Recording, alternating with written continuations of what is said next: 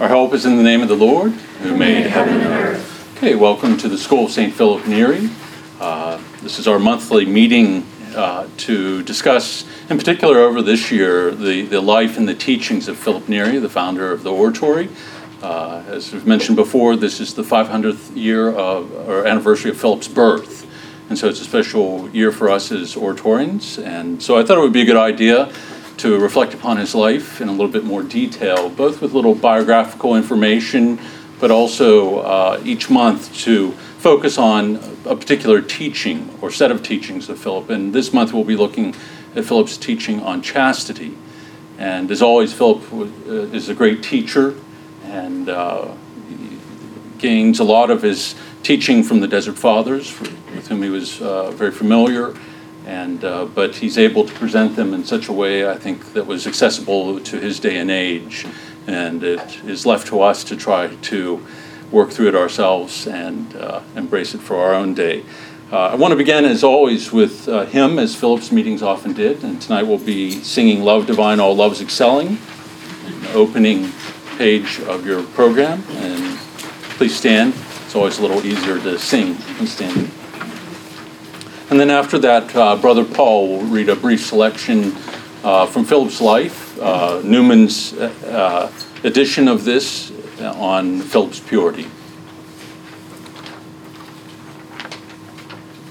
O God, come to our assistance. O Lord, make haste to help us.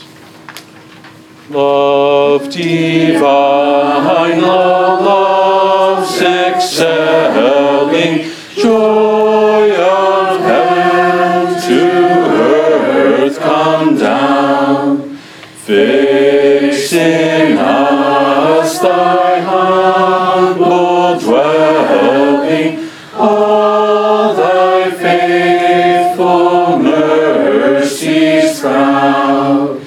Jesus, thou art all compassion, pure, unbounded love thou art. Visit us with thy salvation. Enter every trembling heart. Almighty, to deliver, let us all thy life receive. Suddenly return and never, never more thy temples leave. Thee we would be always blessing, serve thee as thy host above. Pray and praise thee without ceasing.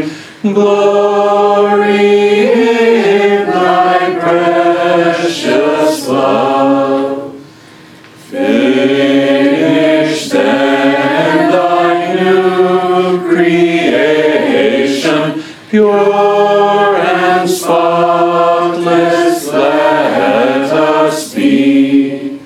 Let us see thy great salvation, perfectly restored in thee. Changed from glory into glory, till in heaven we take our place, till we cast our crowns before thee, lost in wonder, love and praise.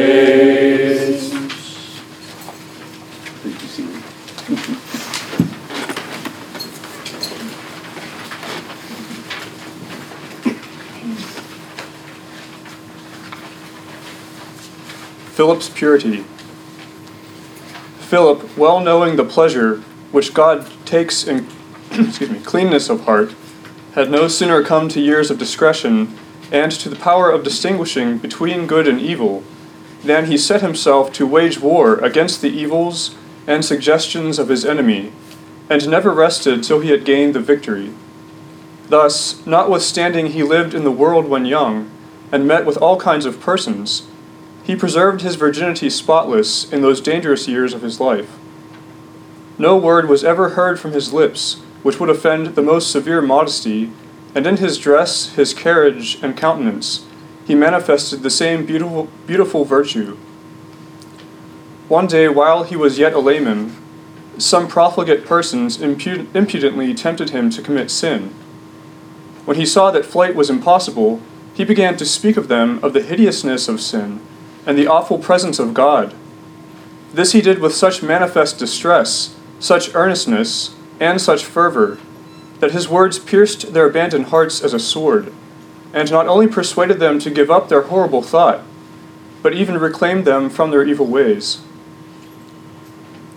At another time, some bad men, who are accustomed to think no one better than themselves, invited him on some pretext into their house, under the belief that he was not what he what the world took him to be, and then, having got possess- possession of him, thrust him into a great temptation.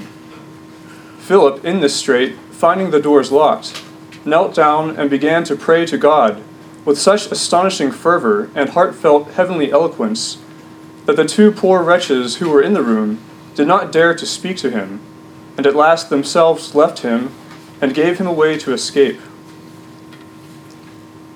His virginal purity shone out of his countenance. His eyes were so clear and bright, even to the last years of his life, that no painter ever succeeded in giving the expression of them. And it was not easy for anyone to keep looking on him for any length of time, for he dazzled them like an angel of paradise. Moreover, his body, even in his old age, emitted a fragrance which even in his decrepit old age refreshed those who came near him. And many said that they felt devotion infused into them by the mere smell of his hands. As to the opposite vice, the ill odor of it was not to the saint a mere figure of speech, but a reality, so that he could detect those whose souls were blackened by it. And he used to say that it was so horrible that nothing in the world could equal it, nothing in short but the evil spirit himself. Before his penitents began their confession, he sometimes said, "O my son, I know your sins already." Many confessed that they were at once delivered from temptations by his merely laying his hands on their heads.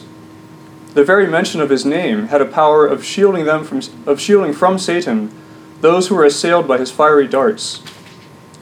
He exhorted men never to trust themselves, whatever experience they might have of themselves, or however long their habits of virtue.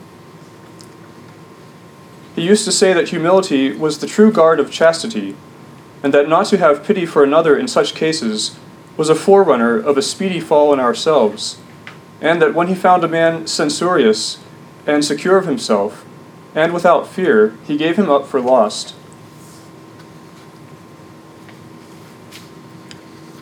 And then uh, there's just a prayer. Um, Philip, my glorious patron, who didst ever keep unsullied the white lily of thy purity, with such zealous care that the majesty of this fair virtue beamed from thine eyes, shone in thy hands, and was fragrant in thy breath, obtain for me that gift from the Holy Ghost, that neither the words nor the example of sinners may ever make any impression on my soul. And since it is by avoiding occasions of sin, by prayer, by keeping myself employed, and by the frequent use of the sacraments, that my dread enemy must be subdued, gain for me the grace to persevere in these necessary observances.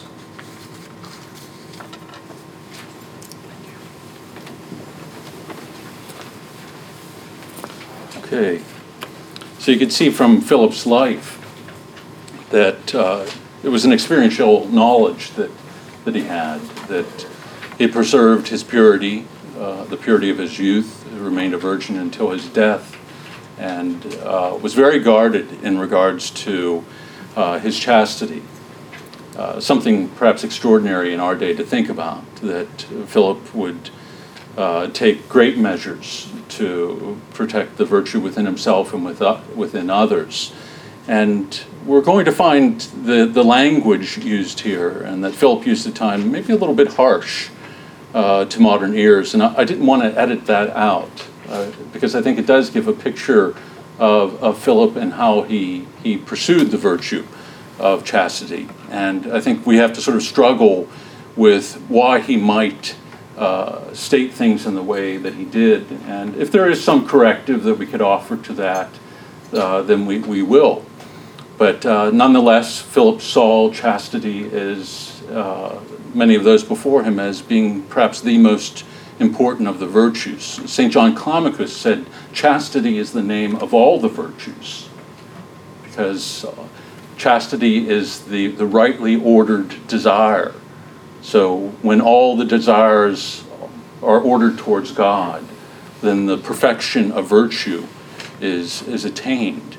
And so chastity isn't simply uh, a sexual purity. It has to do more with a kind of purity of heart and in one's relationship with God and all others that really allows one a deeper freedom and, and a greater capacity uh, to love. And so this is why it's so highly valued and so protected by, by Philip. And uh, so why don't we just jump into the discussion here, as always, and we'll, we'll try to treat this as a, a group lexio, reflection, and uh, pause here and there to uh, see what you have to say about it or any questions that you might have. But uh, considering what our generation seems to be afflicted with, this is perhaps a, a very timely subject. Once again, Saint Philip proves to be the best of spiritual guides, particularly regarding his teachings on the struggle for chastity. Philip sought to maintain purity throughout the whole course of his life, at times through rather rigorous means, and kept unsullied the gift of his virginity. Despite his rigor, Philip did not suffer from scrupulosity, nor did he have a negative view of the human person or sexuality. Rather, he humbly understood the power of human desire and relentless and the relentless nature of temptations that arise from the appetites. If he gave himself no leeway in maintaining strict mental and physical discipline, and seemed not merely reserved in his relationships with members of the opposite sex, but one might say severe, it was because he knew that no matter what age or how pure of heart one might be, that the devil will never miss an opportunity to stir the bodily appetites which are a part of the human experience. So as we, we enter into the discussion Uh, of this, I think it's important to emphasize again that as uh, as human beings, we are also desiring beings, and that this desire is important for us uh, in our spiritual life. And it's what makes us long for the Lord, and it's what makes us long for the kingdom, for a life of virtue, as well as intimacy with others. But because of the reality of sin in our, our lives, this desire can become disordered. We can become very self-centered in seeking to satisfy those desires rather than allowing them to be touched and ordered by the grace of God. And so when we look at the spiritual tradition, all the way back to the early fathers of the church, we see them have a kind of respect for d- this desire Uh, with, within us as human beings, that they knew that to simply cut this desire out would be to hobble ourselves, uh, both in our capacity to engage in relationships with others, but also to engage in our relationship with God. That if we were simply to uh, somehow magically remove this bodily desire within us, we would be less than, than human. And indeed, there have been those individuals within the history of the church who took extreme measures and then were condemned by the church for doing so. Those who mutilated themselves uh, precisely so they wouldn't have to struggle with this, this desire. And it's also important that we don't have a negative view of it. I think because it is such an enormous struggle for us as human beings, and can uh, again come upon us uh, like a tidal wave at times.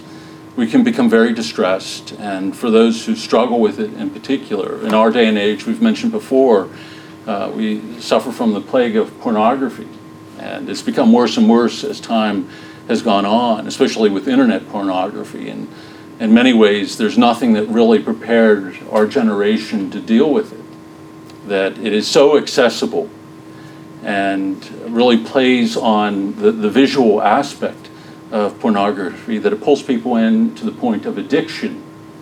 And so the idea of chastity or purity of heart almost seems to be a, an impossibility, and a kind of desperation can come over people in regards to ever uh, being able to change this, especially if it's gone on for uh, decades uh, of their life. And oftentimes, especially young men, I find, become exposed to this at like the age of thirteen or fourteen, you know, when they first start using the computer regularly, and someone, a friend, uh, exposes them to it, or they just come across it themselves, and then slowly a kind of addictive behavior begins to develop, and the passion begins to take hold. And when it takes hold that young, uh, that early in a person's life, it's very hard to remove it. And so there is a lot of anguish that is associated with this in people's lives. They can be living an otherwise good Catholic life, want to live a holy life,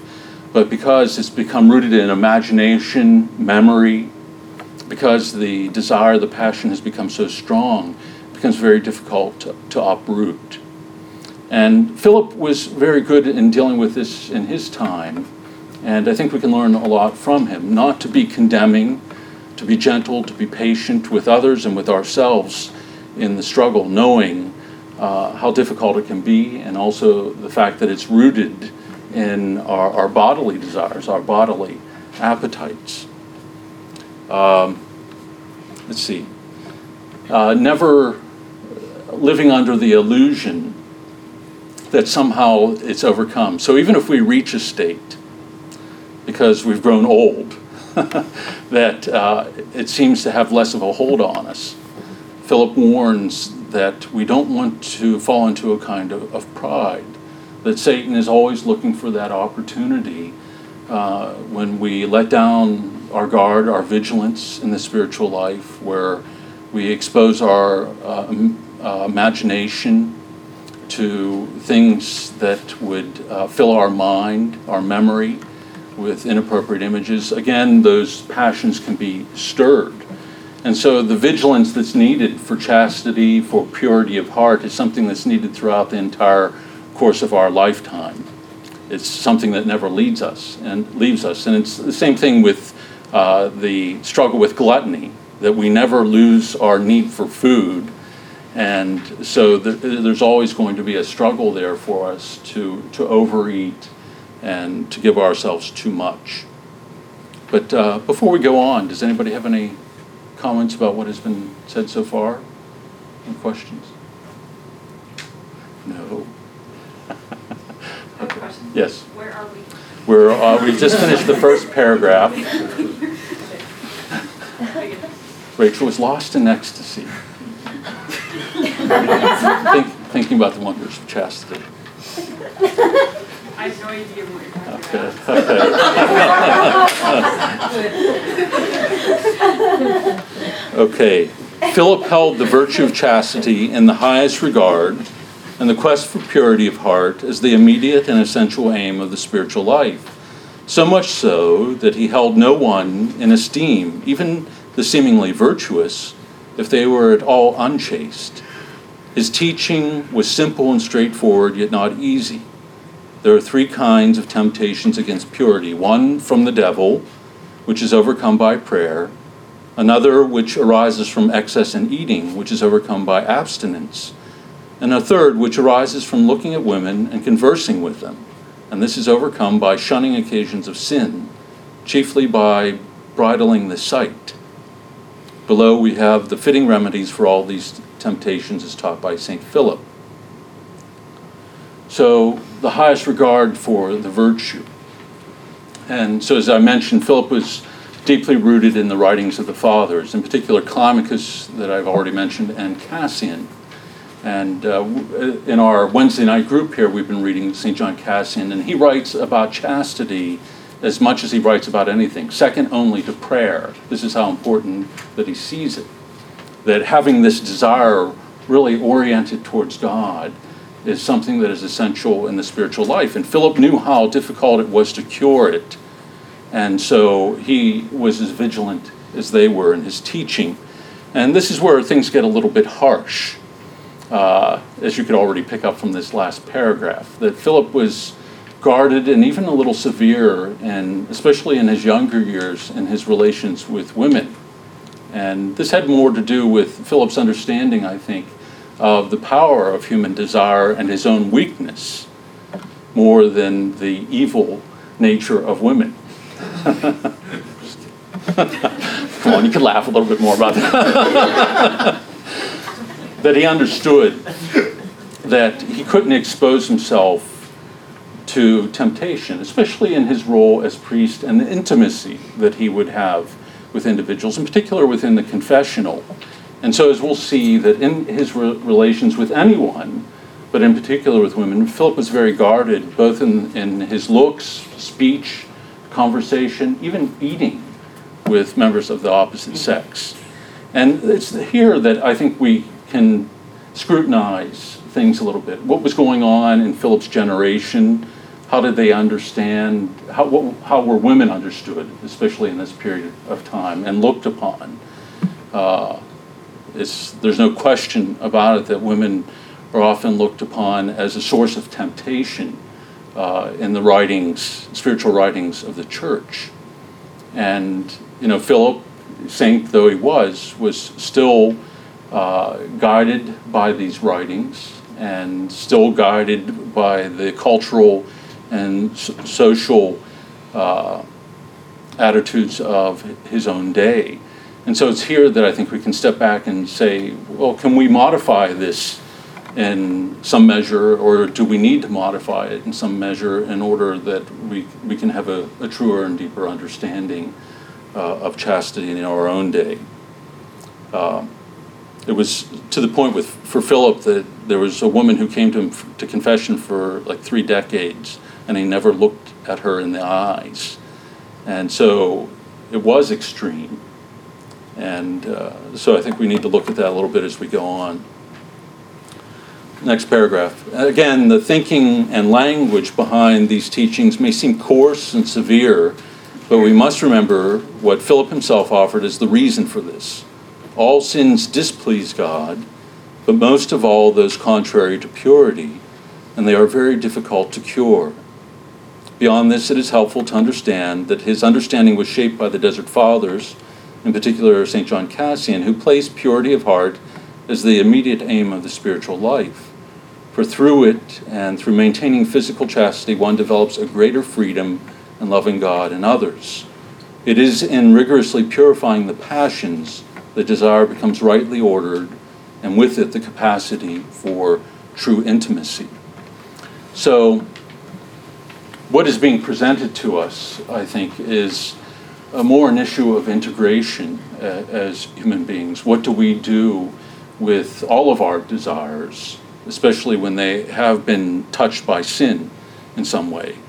And in particular for our generation, what do we do in the face of the profound lack of purity, sense of modesty, the value of chastity? What do we do when those things are, are absent? How do we address it? Certainly presenting sexuality as something evil, or you know, simply telling people to be restrained, you know, isn't going to be enough for our, our day and age. There has to be a more of a sustained teaching that the church puts forward, as well as a, a culture that helps uh, people really live this in their day-to-day life. And you know, for us as Christians, if we understand chastity as the, the bedrock of all virtue, then we are going to take steps in, in our life to, to protect it, as, as Philip did. And that might mean making certain sacrifices in, in our life that we have to live a life that is distinctively Christian. And if this is a virtue that we value above all others, then there are things in our, our world that we are not going to be able to expose ourselves to, that we know will in some way lead us along that path uh, of sinfulness, or at least will be a t- source of temptation for us. Jesus has that phrase, if your hand causes you to sin, cut it off. If your eye causes you to sin, pluck it out. And you know, f- for us as Christians, we have to say, what is our life going to look like if we are individuals who are truly seeking to live a life of purity? What are the things that we are going to both avoid but also do in, ter- in our spiritual life in regards to the fasting, the depth of our prayer, Eucharistic adoration, the frequenting uh, of the sacraments? How focused and rigorous are we going to be in, in those activities in order that we might know the grace of God, in order to uproot the passion within us? And so I think we need to develop uh, a comprehensive vision for ourselves and, and others that certainly goes beyond uh, traditional teaching, uh, precisely because of how our culture is afflicted. Any comments before we go on to, to Philip's teaching? Yes? Just a quick question. Mm-hmm. You said something about chastity being the bedrock of all virtue. And is that just sort of you inferring that from what Saint Philip says, or is there some kind of definitive teaching on that about virtue? Well, it goes back uh, to the Desert Fathers, in particular John Climacus, who just said chastity is the name of all virtues. And by that, he means that it's necessary and for virtue, and all virtues have their root in it. That if chastity is rightly ordered desire, rightly ordered love, then every other virtue is going to be tied to it in some way. If we desire to love in the way that God wants us to love, then we're going to seek purity of heart, first of all. And so that's why Cassian then would make it the, the immediate aim of the spiritual life. That for him, if you don't have this immediate goal, and don't understand it, then you could be expending a lot of effort in the spiritual life and going off into nowhere. And I think that's true in, you know, the, the spiritual life of many within in the church, this lack of clarity, that we can be seeking certain spiritual experiences, engaging in certain kinds of prayer, and yet neglect The, the formation of mind and heart that ha- has to take place in order that we can know a greater freedom in our spiritual life. You know, the, the word that I've often used to describe this is infatuation, false light, that often, you know, we can be looking for warmth, for comfort in the things of the world, and they seem to be good and virtuous. And so we'll go after them, pursuing them, but we find ourselves lost in the darkness of, of the night. And it's actually an optical illusion in the desert. People will think as they're traveling that they see a light, a fire in the distance, and so they'll head off towards it. But it's an optical illusion, and so they can be going off for hours and for miles and be more lost than ever. And so unless we have this immediate goal, and if our focus is on other things in the spiritual life and in our personal life, other than seeking purity of heart, then we're going to be ex- expending a lot of energy, but m- might make no progress in the spiritual life.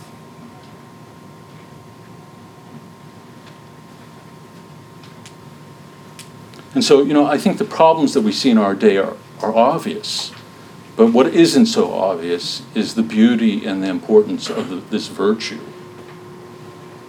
and why it's held to be so beautiful.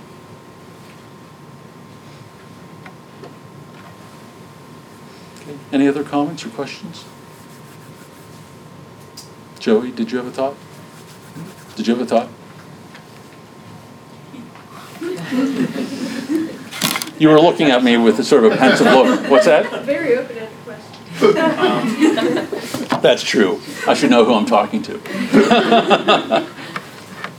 Well, You don't have to make one up. I just it looked it just looked like you did. So, so I mean, this all makes a lot of sense. Mm-hmm. Um, how this, how purity of heart is the proximate goal. How chastity is the name of all virtue. Mm-hmm. Um, but like I, I've also heard teachings about how sins against chastity are actually like less than like the sin of pride, for instance. Um, so like it is a bad thing, but on a scale not as bad as other sins. I wonder how that fits into this discussion. Well, I think that would be, I think Cassian and and and Philip would say that there would be no way of overcoming pride unless one first had attained purity of heart. And that purity of heart is only attained through humility. And so to attain purity of heart gives one the strength then to overcome the, the greatest of, of the capital sins. That one learns in this struggle for chastity not to depend upon one's strength at all, that it requires an extreme measure of poverty of spirit and humility, that you have to acknowledge your own radical dependence upon God.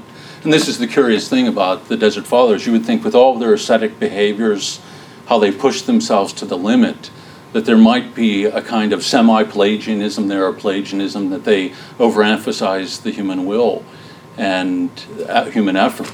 But what we find is the exact opposite, this constant refrain of the absolute necessity of the grace of God and abandonment of any idea that the life of purity can be achieved without it.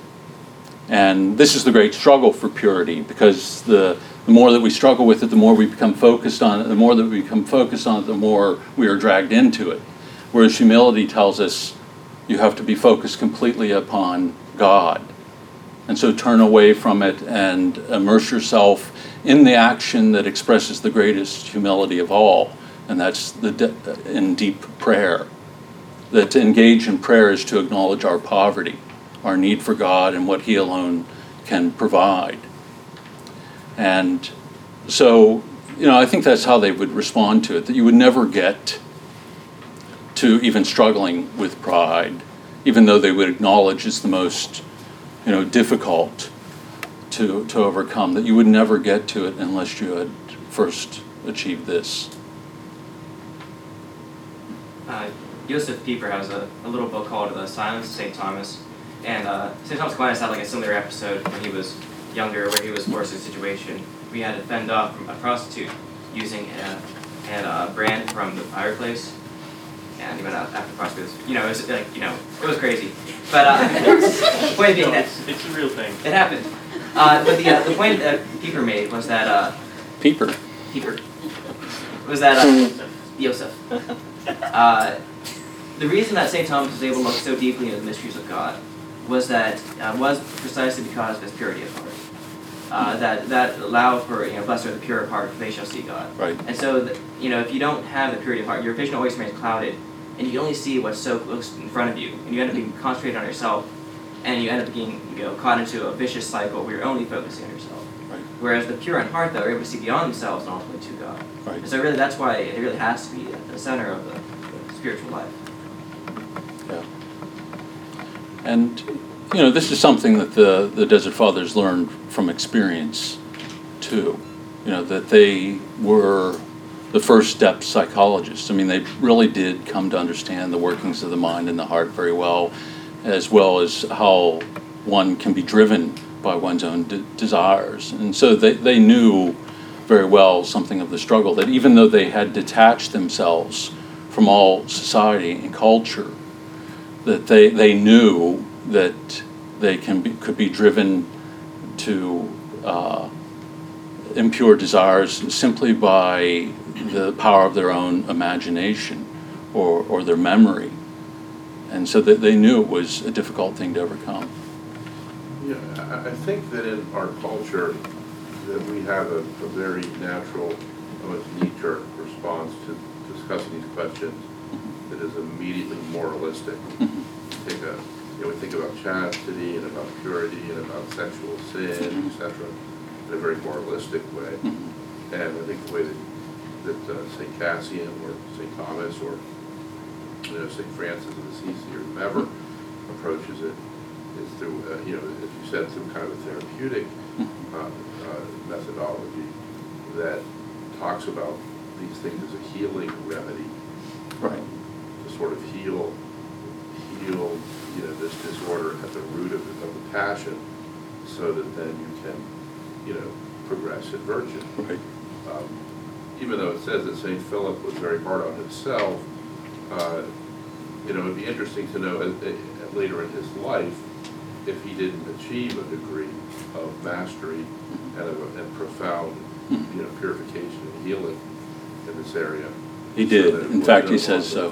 Mm-hmm. Yeah, yeah, and, and I'm thinking of all these, you know, there's the story of Saint Saint Francis being caught in a very similar uh, situation to Saint Thomas and Saint Philip, in which he was, uh, you know, locked in a room with a prostitute, and he proceeded to disrobe completely, mm-hmm. walk into the fireplace, where there was a big fire, sit down, being completely unharmed, and invite the prostitute in to sit with him.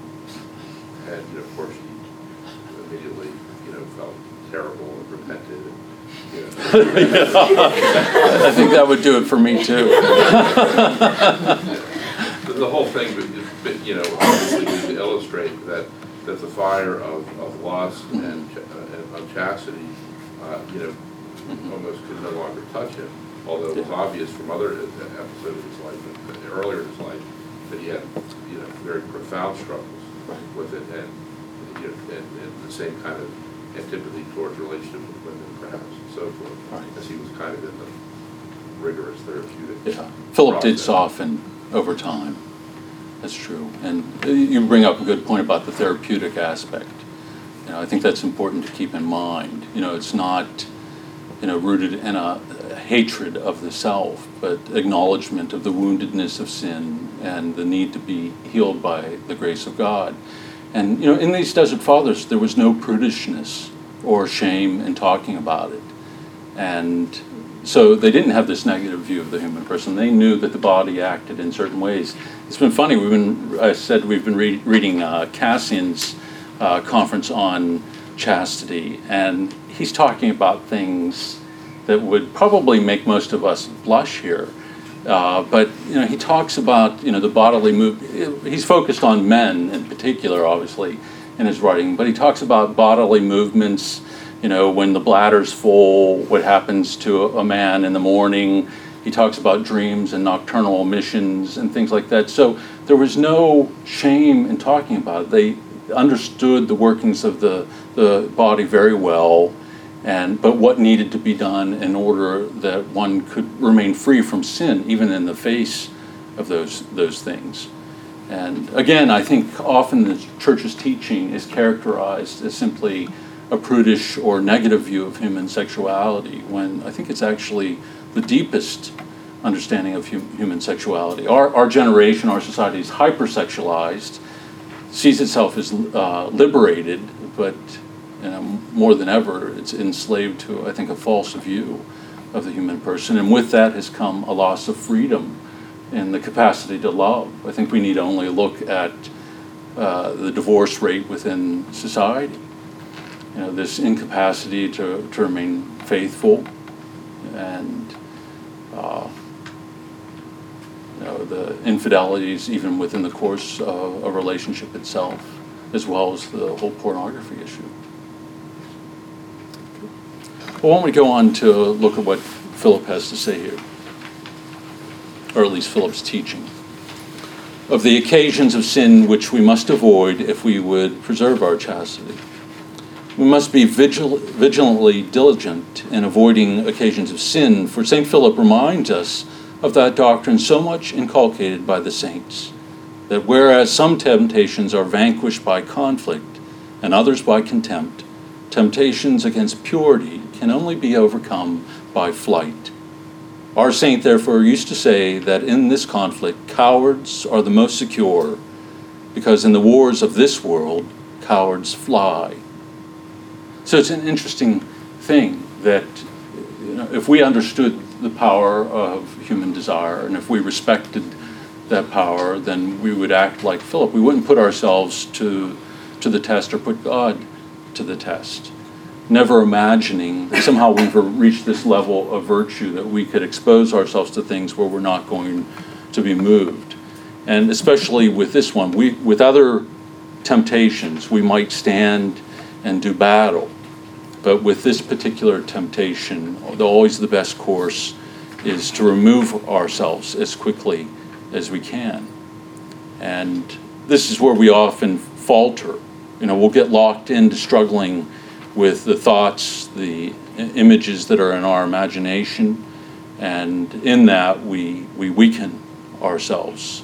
And so when we look at the, the tradition that surrounds this, the spiritual discipline, it all, all often involves the saying of a short prayer that's used to gently move the mind and the heart toward God, away from the specifics of the, the temptation. So a lot of you know here, we've talked about before, the, the Jesus prayer in particular, or for Cassian, "O God, come to my assistance, O Lord, make haste to help me," that they would use these brief prayers to gently move the mind and the heart towards God whenever these temptations would come, and as often as they would come. And it's a brilliant insight, because it only takes a moment to shift the, the attention toward God. And that moment can be enough to free ourselves from the grip of that, of that temptation.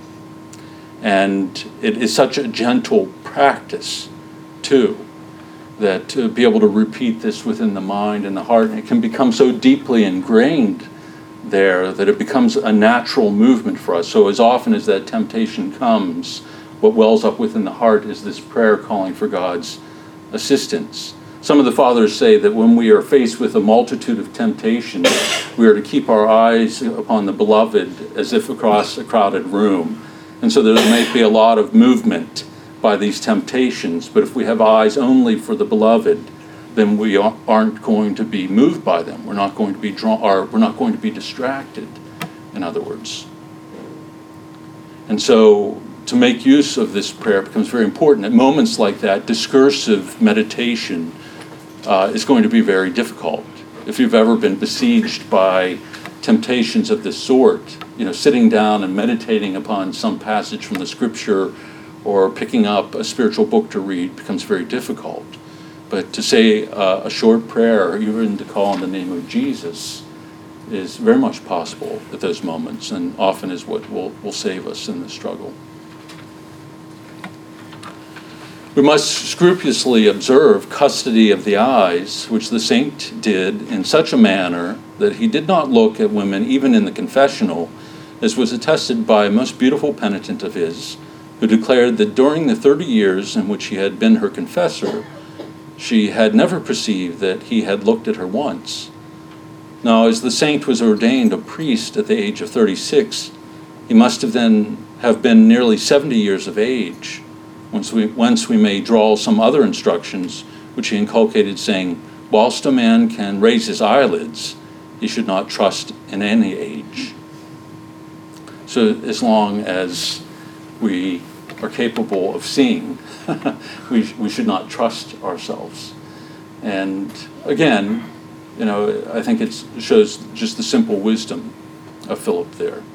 That, that there's something powerful and very strong about this, and so we don't want to, to take it lightly.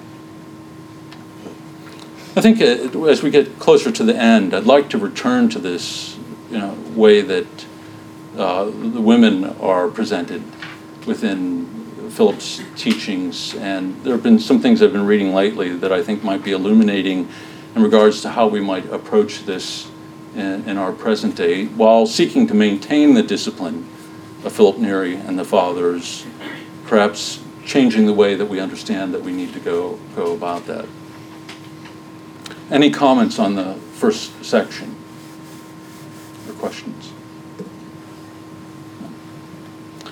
Means of defense against temptations. The instructions of the Holy Master for the preservation of chastity are as follows.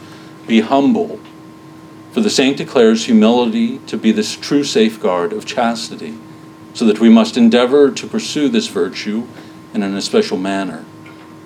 You need a good and experienced confessor. And so the pursuit of chastity is not something that one does in isolation, that the humility that's needed can only be fostered when there's a willingness to lay before our confessor the thoughts and the actions that we are struggling with. This is where true freedom begins, that when, when we uh, bring what we are struggling uh, into the light of Christ. And that, that's where the healing that Jim talked about begins to take place. And there's a temptation that we, we often will struggle with, to either make excuses for what we have done or what we're struggling with, or not to mention it, or to mention it as the last thing uh, that we confess, to sort of slide it in there. Did you ever see the movie uh, Moonstruck, where she mentions that sin of committing adultery with her fiance's brother, and she sort of squeezes it in between like eating meat on Friday and and the priest sort of catches, what's that thing you mentioned in the middle? And as a confessor, that often happens. And the most experienced confessors will say that you want to confess the things that you struggle with the most first, that you bring these before God Uh, in order that he might heal them. Don't hold, hold back in describing them, hold, hold back details, or hold them to the end. Be frequent in prayer. And, you know, we can look at this as a pious sort of uh, instruction, but the, the depth of prayer, I think, that is needed in our day is perhaps greater than any generation. That, and that might seem an extreme thing to say, but you know, with the things that uh, afflict us, the, the watchfulness of mind and heart that we need, the depth of prayer that we need in order that that healing might take place, the grace that we need in order to be strong in the temptations, requires that we would be engaged in deep prayer on a daily basis. And not simply what seems reasonable or in accord with human wisdom, what we think is necessary for us in our spiritual life. And this is the, the difficult struggle. We have to listen on such a level and look at our lives so honestly that we open ourselves up to, the, to a divine wisdom that call, might be calling us to a kind of prayer that we would not have imagined. And that might take years to develop, but God might be calling us to a depth of prayer that goes beyond fifteen minutes a day. It might be hours a day, and, and also vigil time, praying at night, in order that a, a deeper prayer can emerge when the mind and the body have been humbled, so a deeper kind of healing can take place there. Hours of Eucharistic adoration. Uh, this, I think, is perhaps God's response to the struggle with pornography in our day. To be able to gaze upon that which is holy is the only thing that can heal that which has been corrupted by sin. And so if you think about it, to gaze upon pornography on a computer, to fill the mind, the imagination with what is unholy, how is this to be healed other than gazing upon perfect love, and to gaze upon the Lord with the eyes of faith, to see him, his gaze upon his Eucharistic face? And the more we do that, the, the deeper the, the healing can become. And again, this is not something that can take place immediately. There is no quick fix here. The deeper the hold that this passion has upon us, the deeper the prayer has to become. And so if we have struggled for decades with this passion, then it may be decades that we have to immerse ourselves in deep prayer and other ascetic practices, fasting in particular, in order to gain the purity of heart of which Philip speaks here. Okay. Any thoughts about that in particular, about adoration? It does seem to be providential. Not that ador- Eucharistic adoration hasn't existed for centuries, but I think the fact that people are being drawn more and more to it is uh, a sign of the nature of the struggle, that God, you know, where sin abounds, grace abounds all the more. And so the, the fact that we have freedom to engage in Eucharistic adoration, it certainly certainly has to do with the, the will of God. And it always brings great joy, the fact that we have perpetual adoration here in the center of secular university campuses, that even if people aren't engaged in it directly, you have others that are engaged in it very deeply.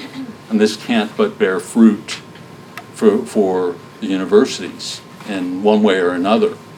And again, we might only see the fruit of that over the course of decades. But to, to have those who are committed and perhaps, you know, uh, engaged in acts of reparation, specifically uh, in, in regards to this struggle, that this can bear enormous fruit. Use this ejaculation: I trust in God, I trust in the goodness of God. So again, you know, Philip holding out one of the many uh, short little prayers that he would use in times of temptation. Often say from the heart, O Lord, trust not in me, for if thou help me not, I shall surely fall. Or, O Lord, look for naught but evil from me. So as even as Philip grew in holiness, he knew of his capacity for sin, what he was capable of doing in his lesser moments if he was not guarded and if he wasn't protected by the grace of God. Frequent the holy sacraments. And again, I think we have to look at the realities that we face today and examine our, our prayer life and our participation in the sacraments in light of those realities. What should our frequenting the sacraments look like? In terms of confession, for example, you know, with all the things that bombard us on a daily basis, it becomes very easy for us uh, to, over time, be gradually weakened. And so to seek the grace of the sacrament, in particular confession, can be something that strengthens us in the, the daily struggle. And so Philip, in his own day, had people going to confession regularly, you know, weekly, twice weekly, three times weekly, some people every day if it was necessary, if, in particular if they were struggling with some grave sin. So even before frequent communion, he was having them go to confession even more frequently in order that they might receive the grace of receiving the Holy Eucharist well, and that it might bear the greatest amount of fruit for them, that they might not receive it sacrilegiously. And again, there needs to be, I think, some kind of catechesis about this in our, our day, that there isn't sort of this attentiveness to being well prepared to receive the Holy Eucharist in order that we might grow and grow in the grace of God. And uh, there's you know, a great deal of presumption in that regard in our, our own day. And perhaps we've grown afraid of saying things or even showing that restraint in, in our day, in, in the sense of really wanting to prepare ourselves well. You know, there are many that would feel more embarrassed if a family member or a friend would see them going, not going to communion, then they would be more concerned about that than receiving the Holy Eucharist unworthily. And so there's something there that we need to do catechetically to try to, to overcome, overcome that. And again, Philip, I think, can be not only a great teacher, teacher, but a great model in that. And it doesn't need to be a huge movement. I think even when you have a group of, of people here, like at the Oratory, and the students that come here who are engaging in Eucharistic adoration, coming to Mass daily, going to confession regularly, it becomes a model of behavior. And often others will will begin to embrace that behavior even before they understand the reasons behind it. They'll enter into it and then gain an experiential knowledge of, of the value of it. And so, you know, this is something, you know, for those who are parents to try to, to foster among your children, but those who work with the students, you know, to try to, to foster this most of all. What the church needs is the grace of God and the healing of his grace, you know, more so than, you know, even the programs that we, we offer. We need a renewal in the Spirit and a renewal of grace. Uh, use of the ejaculation, which Saint Philip teaches us to use under sensual temptations. O Virgin Mary, Mother of God, pray to Jesus, thy Son, for me, a sinner, virgin and mother, for all who have used it have found it very efficacious. So to seek strength and intercession from the saints that are known for their purity, above all the, the Virgin Mother, and then Philip Neri would be another one, and then certainly many other saints throughout the history of the Church, which is the next point. We should have a particular affection for those saints who have been distinguished for purity, as Father Galonio had, who had by the counsel of the Holy Master undertook from devotion to write histories of the Roman virgins and derive great spiritual profit from his labor. And so, you know, Philip was very keen on having people become familiar with the lives of the saints, that they're the ones that spur us on in the spiritual life, that as we see that they struggled in the spiritual life, as we begin to see what they did in order to engage in the struggle fully, we again begin to, to learn through imitation and to grow in virtue through imitation. You know, and that's the whole reason for our reading the lives of the saints, not just to be edified by their lives, but in order to imitate their behaviors. Yes? Uh, you mentioned how uh, Saint Philip was very familiar with the Desert Fathers. Mm-hmm. Now I'm thinking of uh, Saint Mary of Egypt. Mm-hmm. Is he familiar with her, her life? I don't know. The, from my reading of Philip, uh, there's no mention of Saint Mary, but if he was familiar with Climacus and Cassian and some of the Eastern Fathers, I wouldn't be surprised if that was so. But Saint Mary, he brings up Saint Mary of Egypt, who had lived a dissolute life.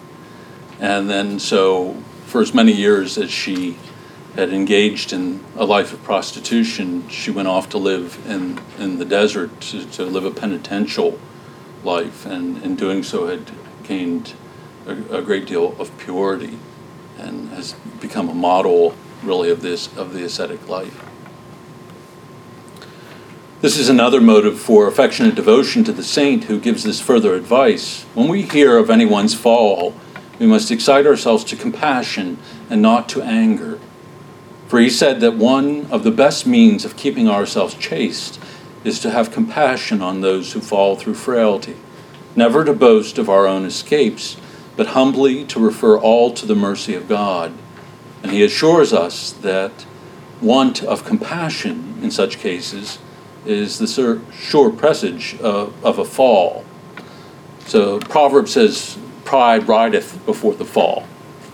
And so this is Philip's counsel here. The moment that we look at another in a judgmental way, not just in, in, uh, in regards to chastity, but in regards to any moral struggle, and the moment that we judge another, we're likely to be afflicted by the things where we find ourselves the weakest.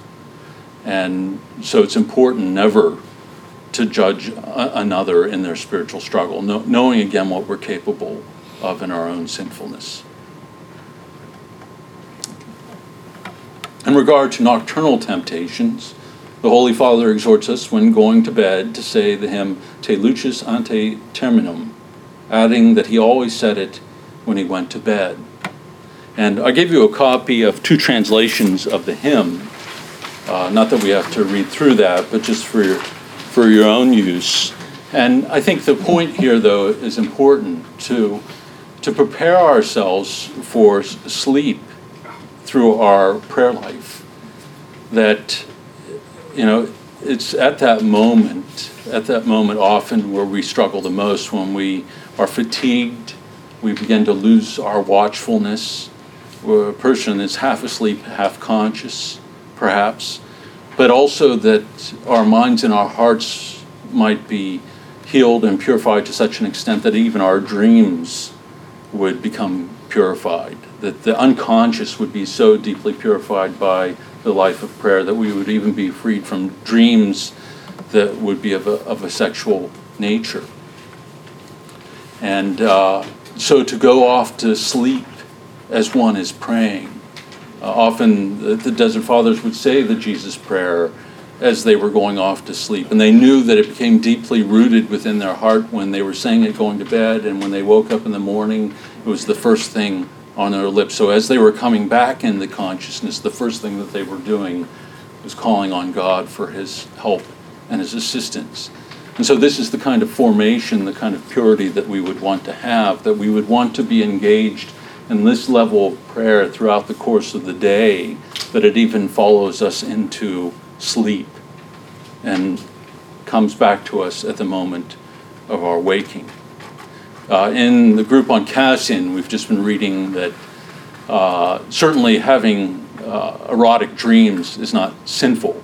We're not in control of our, our own dreams, but it can be still a sign of a need for the purification of the mind and the heart, that deep within the unconscious there still is something there that perhaps due to our own negligence or past sin still resides within the heart.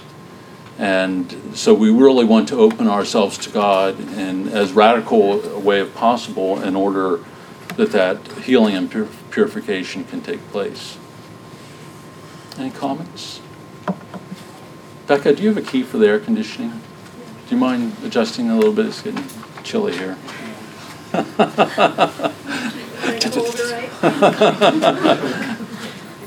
Freezing to death is a cure for chastity. There's a cure for unchastity. Could be a cure for chastity, too, I guess, if it makes people huddle together. But so, where are we here? Uh, the Holy oh, the Holy Father. The Holy Father especially warns us against feeding the body delicately. The saint also taught by his actions, for he mortified his flesh by abstinence, one of the principal helps for maintaining the preserving the, pre- the preserving of purity. And for the same purpose, it will be very desirable to take the discipline three times a week, as prescribed by Saint Philip to the members of the congregation and to the brothers of the external oratory. This was confirmed by the saying of Marcello Ferri, the spiritual, his spiritual son, who asking Saint Philip how he could possess chastity, "Master, what must I do to possess chastity?" The saint replied that he must mortify the flesh, and for this purpose he showed him the iron chains which he, with which he disciplined himself. Uh, again, this isn't something that we typically hear about in our day and age, let alone Uh, the mortification of the flesh, that you know, controlling another bodily appetite becomes essential in the struggle for purity of, of heart. That we, in our culture, you know, have such an abundance of food that we are constantly eating, you know, enormous meals, but also grazing in between meals, feeling a little faint, and so have to have a snack of a power bar or something like that. So there's rarely a moment that we go hungry. And the idea of humbling the body, of ordering that bodily appetite, rarely comes into the mind uh, of many people in our day and age. And the same is true with liquids, that we're always carrying around with us a water bottle uh, so that we can have, you know, we'll stay hydrated, so that we don't become weak throughout the day. But, you know, these Desert Fathers understood that if you drink too many fluids, you're also going to affect the body. And as we said, you know, as coming out of sleep, if you have a full bladder for a, a man, that's going to cause certain issues. And so it can be also a source of temptation for him. So they would not only restrain the amount of food that they would eat, but the amount of liquid that they would drink for this, for that purpose. And so getting back to the practice of a, of a regular fasting. And this, again, is something I think that we have to allow ourselves to be guided by the wisdom of God, not simply by, and by the tradition of the church, not simply by our own understanding or what we would do. That gradually over time, we would want to have fasting as a regular part of our spiritual discipline. And I think you all know in the West that it's become very limited, that we fast on Ash Wednesday and Good Friday. Those are the required days. and we abstain from meat on Fridays, but even this is loosely held to in our, in our time. So how do we regain this aspect of the tradition that says that fasting is not to be something that's episodic, that it's to be a regular part of our spiritual life? For the Desert Fathers, they fasted every single day for a twenty-four hour period. So they would eat one meal a day, and then they would fast for that twenty-four hour period. And they wouldn't fast further than that so as not to weaken the body, and they would not, ex- uh, so as not to weaken the body and fall into pride. Uh, but nonetheless, they would do it every single day because they knew that in humbling the body also comes a humbling of the mind and makes one more receptive and open to God in prayer. It slows things down physiologically for a person as well as uh, psychologically and emotionally. And so it can make a person's prayer deeper, especially towards the end of the fast. So they saw it as so important that they would practice it every single day. Now, living in the world where perhaps the rigors of our work wouldn't allow for that, we have to find a way, how would we fast in such a way that we regain that regularity over time? And maybe there are those living in the world who could embrace the regular fast Uh, over a long period of time if they were able to, to develop the discipline, and their body would adjust to it. And perhaps that's even needed in our, our time, uh, to have those living within the world who are embracing that kind of ascetical discipline in order to strengthen the church, in order to strengthen the body.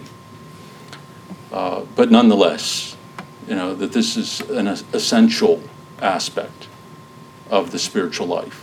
We can't marginalize it and make it something that we do only once in a while, if ever. A certain, you're stroking your beard, so or, or, or your stubble. Uh, um,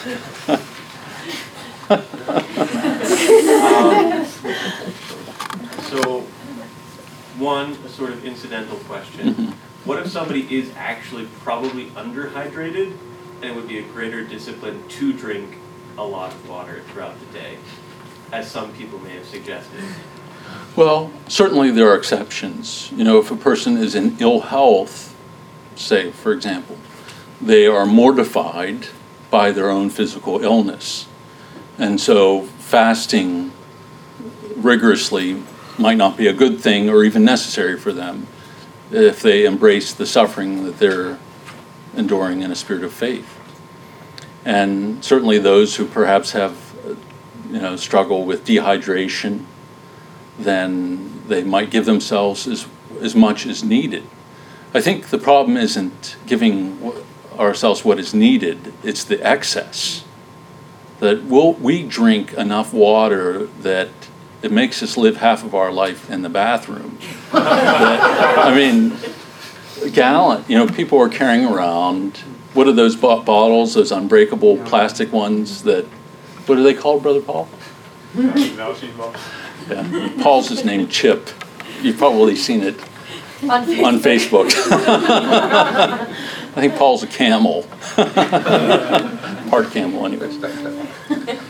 But, you know, certainly I think we look to what medical science tells us, you know, that there is a value to, for our health, for of hydration, and certainly, uh, you know, getting our necessary nutrients uh, is important.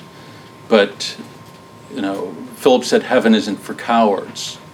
That the value of the mortification of the flesh, in some ways, outweighs our level of comfort. That certainly fasting is going to make us feel weak. And there are going to be days that it's very difficult, and perhaps we'll get a headache from it and, and struggle with it. But there is something about the mortification of the flesh there and the mortification, mortification of the appetites that holds such great value to us that we have to be willing to endure the mortification for the greater value. And we, we baby ourselves in the West, there's no doubt about it. And also in the kinds of food that we eat, there's a lack of simplicity there, a lack of willingness to abstain from the, the rich kinds of food that weigh us down and would make prayer very difficult for us. You know, if we eat a big meal or something that's very heavy, you know, a lot of meat, a sixteen-ounce steak, you know, or heavy desserts, it's going to be very difficult to pray. You know, Philip thought that we should be able, after we've eaten, to be able to go into the chapel and pray. And if you can't go into the chapel without falling asleep after a meal, you pretty much know that you're eating too much. And I think this goes al- across the board to all of the different ways that we nourish ourselves. Sleep would be another one, that we can be sort of gluttonous in that regard too, that we m- might need to give ourselves a certain amount of rest that we can function, but being disciplined there in order that we can have a disciplined prayer life and not, you know, remain in, in bed and lose that time and fall into a sort of sloth become, is very important as well. Newman, uh, Blessed Newman, you know, made it like seven hours for himself, and that was sufficient for him to be able to do his work, carry a heavy workload, and yet it didn't take him, you know, to the point of sloth. Yes? I'm curious, the one kind of mortification that our culture is okay with and encourages is physical exercise. And what are your thoughts on that and where that kind of fits in? Yeah, that there's a great irony there, I think, that we accept the presence of asceticism as necessary for life and accomplishment. Asceticism means exercise. And so in every part of our life, every field, all forms of sports, we will discipline ourselves with great rigor, modify diet. People will exercise sometimes hours, a couple hours a day in order to remain fit. You know, if you've ever seen joggers out there, they look like the most miserable people in the world. And they're, they're, they're suffering also that they can look fit, you know, or be fit physically, so that there is a certain value to it, that they're doing it for that. But when it comes to the spiritual life, you know, gaining a purity of heart, control of our appetites, somehow praying for a couple hours a day seems like fanaticism. I don't have time for that in my schedule. Or fasting seems, you know, that's inhuman. You know, how how can you expect to, you know, even the idea of a daily fast. You know, a lot of athletes will fast from certain foods. They will fast on certain days of the week. They'll do like a juice fast in order to purify their system. So even if they're engaged in heavy exercise, they will do that just in order to keep their system pure. And so people are willing to engage in this asceticism in all different forms, but not in the spiritual life. And so we have to overcome the resistance to that that is within us. It's a kind of spiritual and psychological resistance uh, to that we have to overcome. And so we have to have these ideas clear in our mind, that the spiritual life is not just a spontaneous reality. You know, that there's an involvement of self in this relationship with God. And it has to be the whole self, not just part of ourselves that's relegated off to a certain period of the day. Our whole day has to be imbued with our desire to grow in holiness and to be uh, to be engaged in this intimate relationship with the Lord. And so whatever it takes, we would be willing to do. Even Paul talks about this. You know, athletes pursue their discipline for a worldly wreath, and exercise is all well and good, but it doesn't compare to the value of what the spiritual life offers us, which is eternal life, to share in the life of the of the Trinity. And if that was clear in our mind, one would think that we would do everything we can to engage in that relationship as fully as possible. Uh, forgive me if you already explained, but the, these iron chains that Saint Philip... I haven't talked about that yet. We're getting there. You had to bring that up. Yeah. Well, it's corporal discipline. And it was seen certainly as a way of humbling the body, but also a direct participation in the sufferings of Christ, of being able to share in something of the experience of the scourging that Christ underwent. And so, and along with that would be a scourging of the sinful passions within us. And so among the people, especially in, in Philip's time, there was, they would engage in a kind of corporal discipline. And for Philip, it was three times a week, and even for those who are part of the little oratory, the secular oratory, were engaged in this discipline. It was it Paul or, or Peter who that told me about this, about there were two groups of the secular oratory, or was it just about those who were levitating? Okay, sorry, I confused that one. They had two separate meetings, one for a group that was levitating and one that was just the normal group. Did you get to pick, or? I guess, I guess Philip, Philip probably decided. But it's interesting, you know, again, I think the, the those in the world and those within the church would even find this a little scary or frightening and wonder if it's masochistic.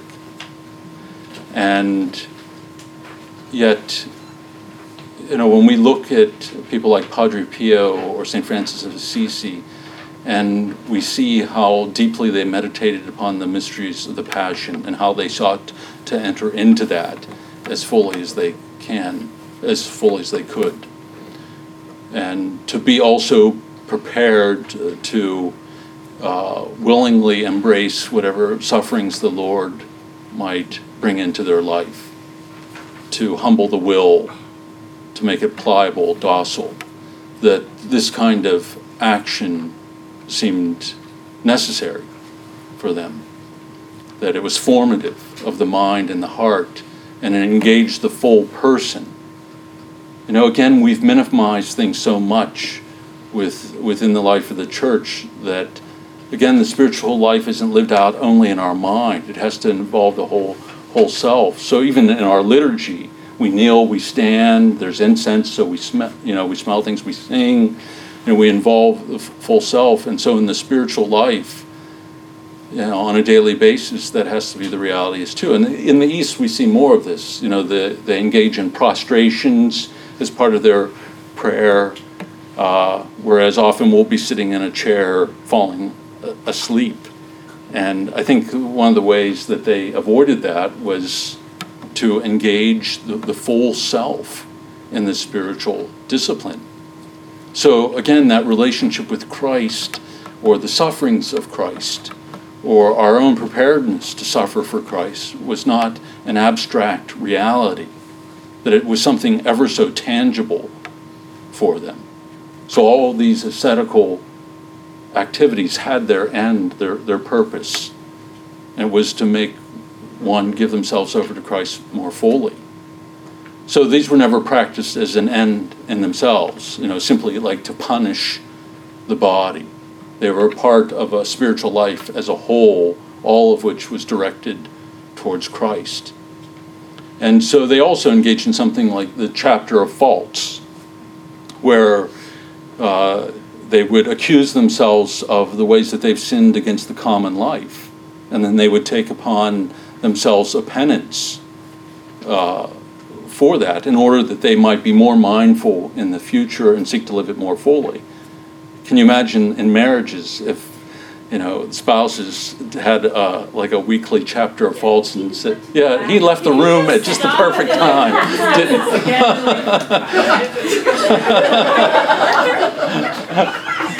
he? He won't believe you. He won't believe you. But the, the, so the idea of something that was concrete reflection upon the life, you know, to be able to articulate, I failed in living my commitment in this way. I failed in charity in this way. And then to take a penance uh, for that, in reparation for that. All that geared to living the life more perfectly. And, you know, these are the things that should be regained within religious communities and should be regained within the church as a whole. You know, corporal discipline, you know, is something that would only be engaged in, you know, under spiritual direction and counsel, and something that would be, you know, done in a more discreet fashion. And but, you know, perhaps only for those who are are living a deeper spiritual life. But I think it is something that should be looked at. You know, every, when we went back and looked at the life of the early oratory, you know, in every document there was mention of the chapter of faults and the discipline and all the practices that we're talking about here. And somewhere along the centuries, certain practices fell off that Philip was saw as absolutely necessary for the spiritual life. And so, you know, the Second Vatican Council called the church and religious communities to go back to look at the charism of their founders and the practices so that they might be embraced with a clear understanding. And instead they were just thrown, thrown off. But these were the things that really shaped the oratory to help them live it more fully, to love each other more fully, to be more fully committed. It led to a deeper kind of, of self-reflection. So a question about the chapter of faults and then having a penance. Would that penance typically be something that would be directly, so if it was like, I, you know, have been being a jerk to you all week and I realize this, so I'm going to make it a point to like really find kind things to say, and that's my penance. I'll just be I'll like, just be nicer this week. that's a tough that's a tough one. um, maybe that's not a great example, but like, you know, or I fail to, you know, do my duty to like clean up, you know, the kitchen, and so I'm going to be particular. Or would it be something unrelated, or would it depend, or? I think it could be like unrelated, like a specific, you know, engaging in specific devotions mm-hmm. or disciplines. You know, in reparation for that, but also to help one be, to pray for that, to be more mindful, mm-hmm. you know, of how you're living your life. So, you know, to take up, to say three rosaries, or, you know, to, you know, engage in some spiritual discipline, you know, fast from a meal or something like that. Mm-hmm. It's, again, it's some, we look at this over the course of a whole lifetime. Mm-hmm. And so the extreme nature of it isn't important. It can be a, a small thing, but so so long as it's a regular practice mm-hmm. is what makes it bear fruit. Mm-hmm. And so the Desert Fathers, like with the fasting, they wanted to avoid the extremes, but they knew that the practice was, it was necessary to have it be regular.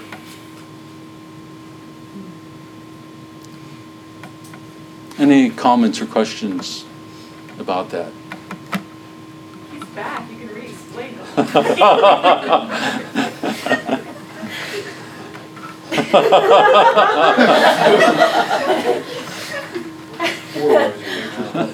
Terry, every week you're going to confess what you did wrong, and you're going to assign yourself a penance to make up for it. And Rachel's to your wife, yeah.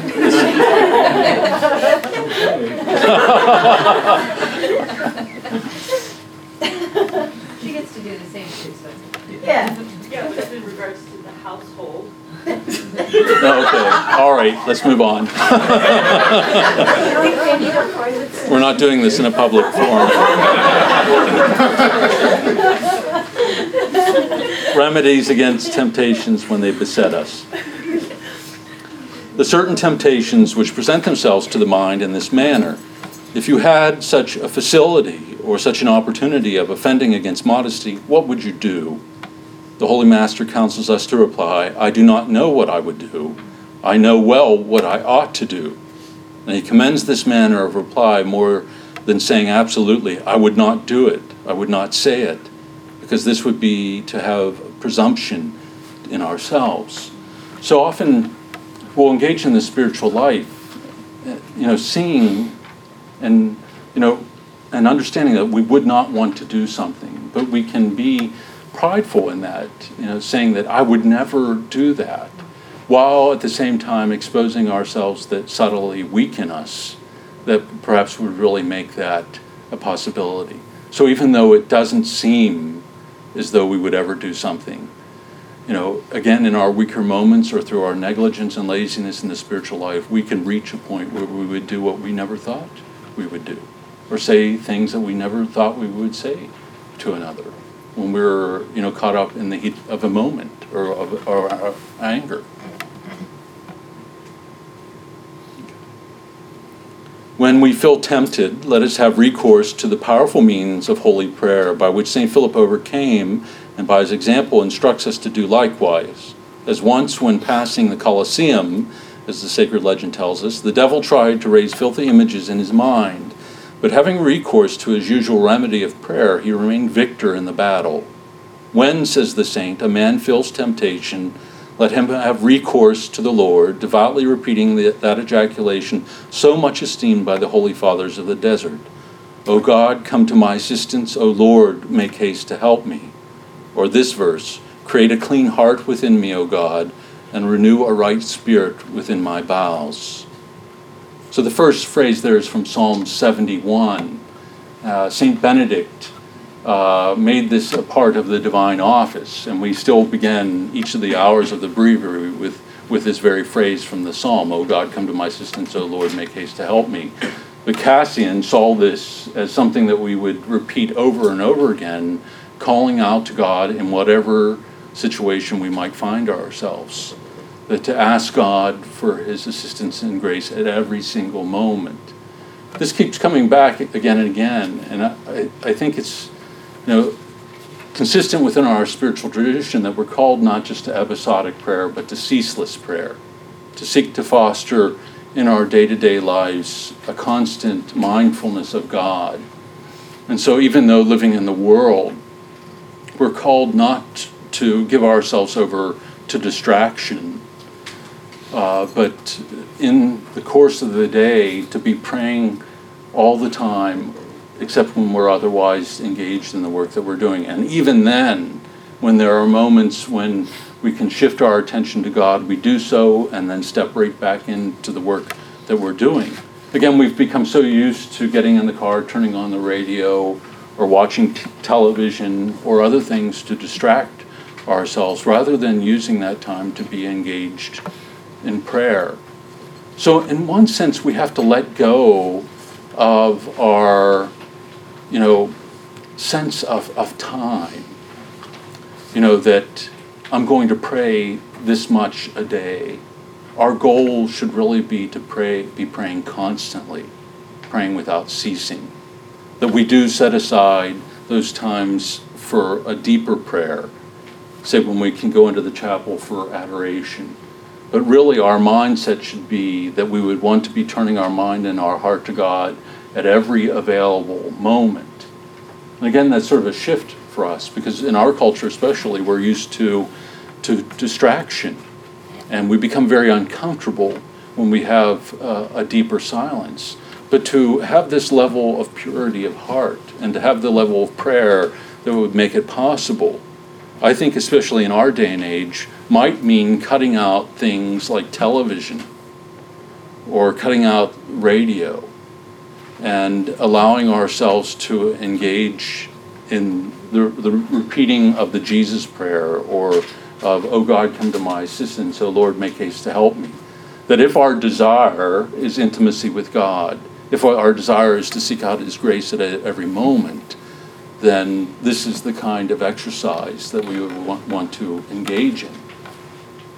And there's nothing that really would prevent us from doing that except our own unwillingness to, to make the sacrifice of that. There is a distinctive kind of poverty that we embrace as Christians. And the poverty is, is that we are going to separate ourselves from the things that could lead us into sin, and that we are going to use our freedom. We're going to give up our time in order to engage in a life of deep prayer so that we can truly live for Christ. And that doesn't mean that we never give ourselves any recreation or any kind of re- relaxation, but it does mean that our habit of mind is to be seeking to engage in prayer as frequently as we can. And so this is what I mean about, you know, giving up this sense of time, you know, praying by the clock you know, how long have I been here? How long is the hour over yet? You know, we have to, you know, st- step out of that and allow God to draw us into the depths and to remain there as long as he, he wants us to.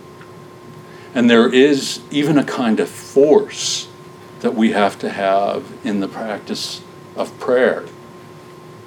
And again, this is a hard thing for us to wrap our minds around, because we think that it should be something that's inspired, or that we should want to do, or if we're having trouble or distracted, that we should maybe come back to it at a different time.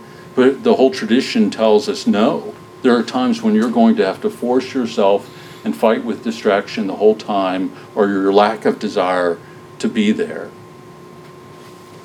We've been, I've been reading uh, this book called The Watchful Mind. It was written by uh, an Athonite monk around the time that the Philokalia was written. And he describes the practice of prayer and the pain that's involved in it. That as they engaged in the, the saying of the Jesus prayer, the focus was on the, the heart, the eye of the heart, the, the God dwelling within, in such an intense way that physical pain would be experienced.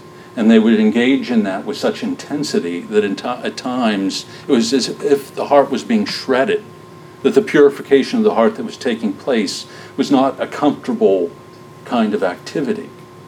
And so we have to let go of this idea of prayer being always a consoling kind of activity. You know, it's a way that we open our, ourselves up to the healing grace of God. And sometimes the divine physician will act upon us, and that's not necessarily going to be a pleasing experience.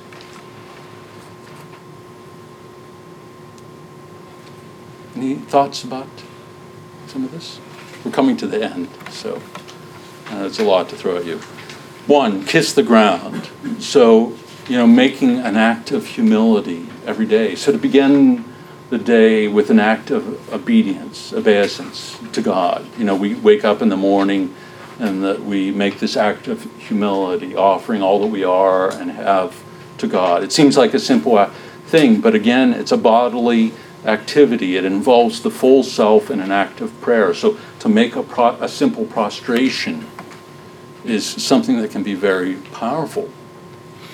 Fly from idleness as far as you are able. So not to, to let oneself uh, simply s- sit in a state of boredom or to zone out.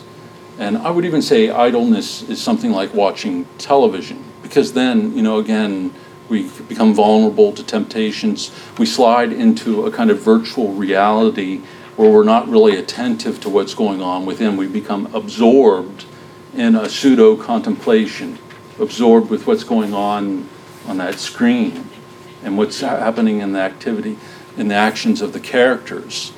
And if we do that too much, it, in, in my mind, it's the same as idleness. And I think I've mentioned this before. There are some studies that show that looking at that blank wall, there's more brain activity than looking at a television screen. You also burn more calories staring at a blank wall. You burn more calories? Probably because it re- takes more attention.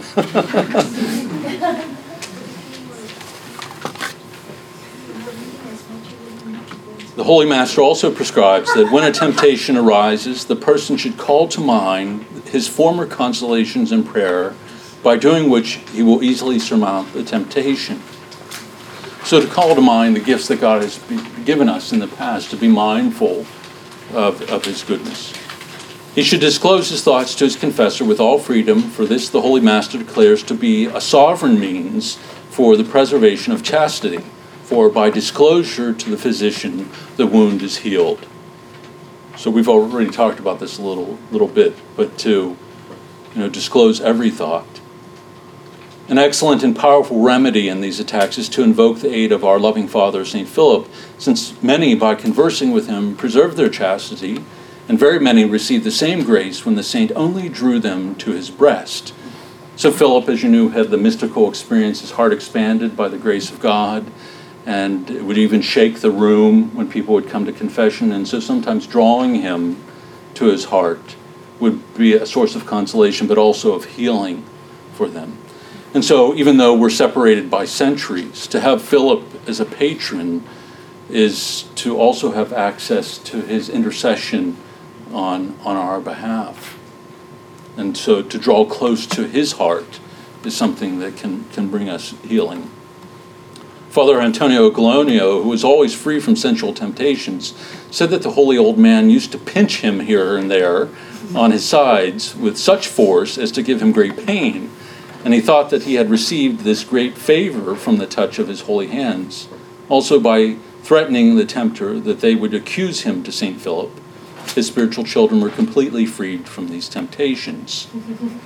So Philip could be sort of playful, but he also knew those who were around him very well and those who were struggling.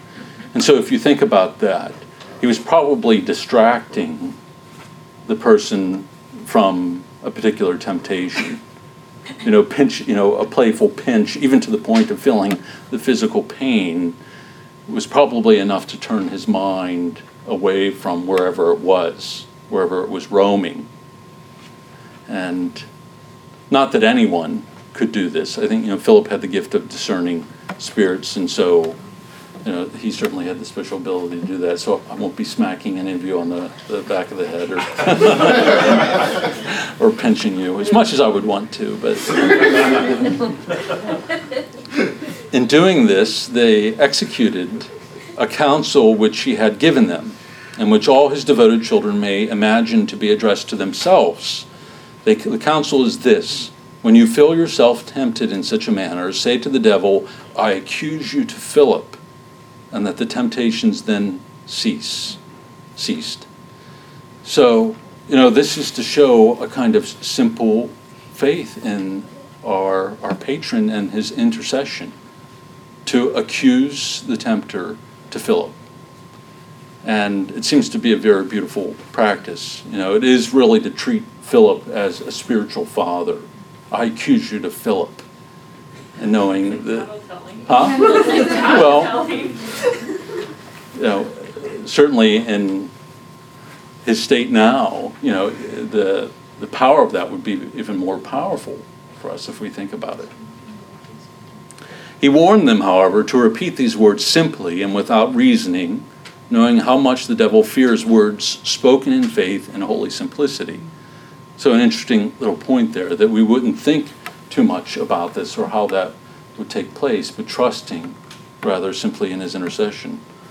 Now, if our saint was so powerful on earth, how far more so must he be in heaven?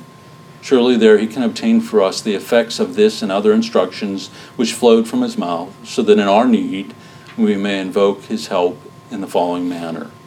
To thee, O holy and virgin Father, to whom the noxious vice of impurity was so displeasing, I, thine unworthy servant, commend myself, imploring thy powerful help. Behold, the enemy assails me. Already he begins to increase the number of his burning goads and piercing shafts. I accuse him to thee. I invoke thy miraculous name, Philip, Philip. Now is the time to give the aid, thy powerful patronage, of thy powerful patronage to my soul, which is in danger of falling into the hands of the filthy enemy. Defend it, Holy Father, for thou canst do so.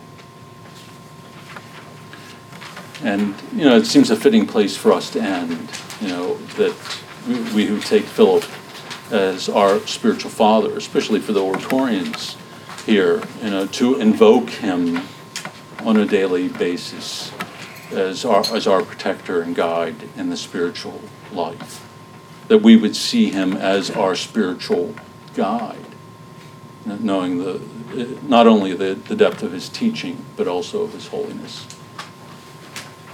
Okay, yes? I think it's pretty cool just looking at the discussion this evening.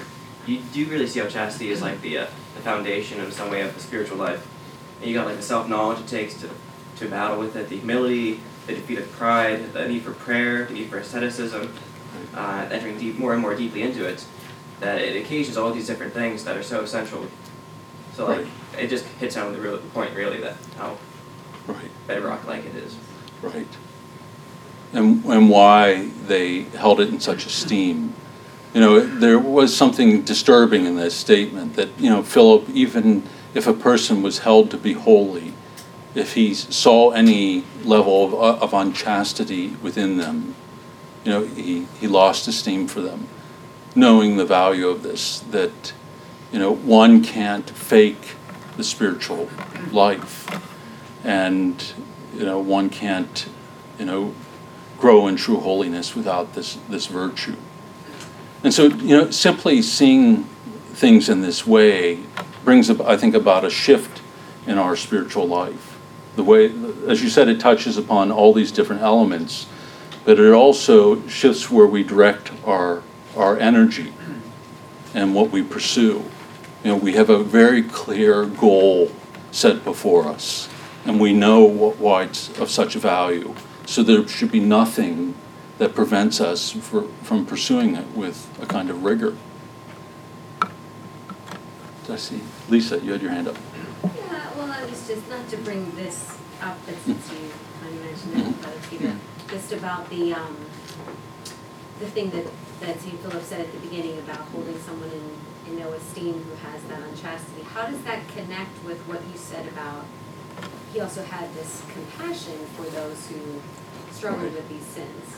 Yeah, because o- often, you know, people would gain a kind of reputation, or if they had certain gifts or abilities, you know, uh, abilities to heal or uh, ecstatic visions, often they would be revered and get, gain a following. But those things can be come from a different source other than God. The root of that can be a different spirit other than the Holy Spirit. And, you know, so Philip saw as the barometer of the spiritual life this virtue. And so even if power had, if person had the power to raise somebody from the dead and lacked the ability to discern a lack of purity within himself or lacked that purity, then Philip knew that there was something wrong. And so not that he would sit in judgment of him, but I think that he would realize something here isn't as it should be, that there is a possibility for great deceit in the spiritual life. And so those who value, you know, talents, abilities, or spiritual gifts over something like humility or purity of heart, chastity, we, you know, that should be held suspect. And, you know, we, we live in a generation where, you know, those kinds of external experiences, you know, especially the past generation, you know, those who are exalted, you know, that if you had these certain spiritual gifts, you know, that was, you know, somehow that was a great thing. But our spiritual tradition says, no, you know, if anything, we shouldn't want those things because there can be deceit in them. And what we should be pursuing are the, the humble virtues above all. So would it be fair to say that the sort of not regarding with esteem those who are are upheld in society and, and looked highly upon, but don't have the virtue of chastity, but then having this love and compassion for, say, the prostitute or, you know, or the man who's struggling with pornography or what have you, right. that that's where his heart sort of swelled with that compassion and love right. in those yeah. circumstances? I think the emphasis here is on a person who might have a reputation for holiness. Mm-hmm. And, you know, maybe that's not as common in our day, but There could there were people in certain generations that were known and followed, you know, gained this reputation for holiness or for mystical experiences. Teresa of Avila, you know, talks about this too. There are individuals in her day, you know, and it can be a, could, you know, was a problem. Mm-hmm. Um, I think I remember something. Once uh, um, there was a, you know, a, a sister around. You know, in Saint Philip's time, and, you know, she she had a reputation and uh, for holy, for pornography, apparently because of like certain spiritual experiences she had, and when Saint Philip, you know, came to visit her, he, you know, for something, he um, you know, he asked, you know, could you help me with my boots? Yeah, so he, I think he walked through the mud and yeah, asked her and to help he, him take he, his boots off. she, she, of course, she well, she turned she turned away with disgust, and she and he realized he said, uh, he said to his, his followers, you know, you know, can follow her. And she, you know, she's not, she's in humility. Right. Yeah. You know, she's, you know, she's yeah. not, she's not, you know, she's not humble enough to, to do, you know, some, simple as simple as helping someone with their boots. Right. You know. I'm sorry, we're we're going to have to stop there. We're real, I've really gone over over time, and before you freeze to death, we'll get some sustenance in you, hot coffee and, and dessert. Don't pamper everyone. Yeah, yeah, but don't eat too much. I'll probably watch it. So why don't we uh, stand together and say the prayer to Saint Philip, and then we'll sing the final hymn. And so together we pray. Look down from heaven, Holy Father, from the loftiness of that mountain to the lowliness of this valley, from that harbor of quietness and tranquility to this calamitous sea. And now that the darkness of this world hinders no more those kindly eyes of thine from looking clearly into all things, look down and visit, O most diligent keeper, the vineyard which thy right hand planted with so much labor, anxiety, and peril. To thee then we fly, from thee we seek for aid, to thee we give our whole selves unreservedly. Thee we adopt as our patron and defender. Undertake the cause of our salvation. Protect thy clients. To thee we appeal as our leader. Roll thine army, fighting against the assaults of the devil. To thee, kindest of pilots, we give up the rudder of our lives. Steer this little ship of thine, and placed as thou art on high, keep us off all the rocks of evil desires, that with thee for our pilot and guide, we may safely come to the port of eternal bliss. Amen. The Lord be with you. And with your spirit. God bless you, the Father, the Son, and the Holy Spirit. Amen. Amen. O God, beyond all praising, we worship you today, and sing the love amazing that songs cannot repay.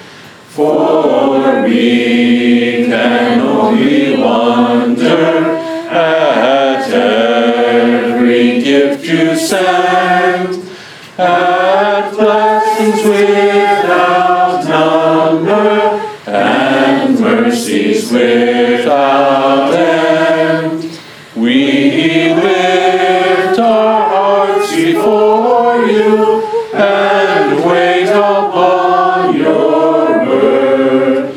We honor and adore you, our great and mighty Lord.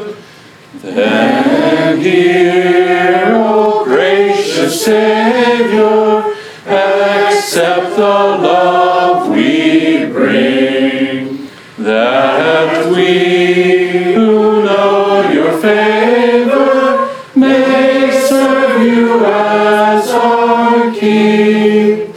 And whether our tomorrows be filled with good or ill, we'll triumph through our sorrows and rise to bless you still. To marvel at your beauty and glory in your ways, and make a joyful duty our sacrifice of praise. Thank you, everyone.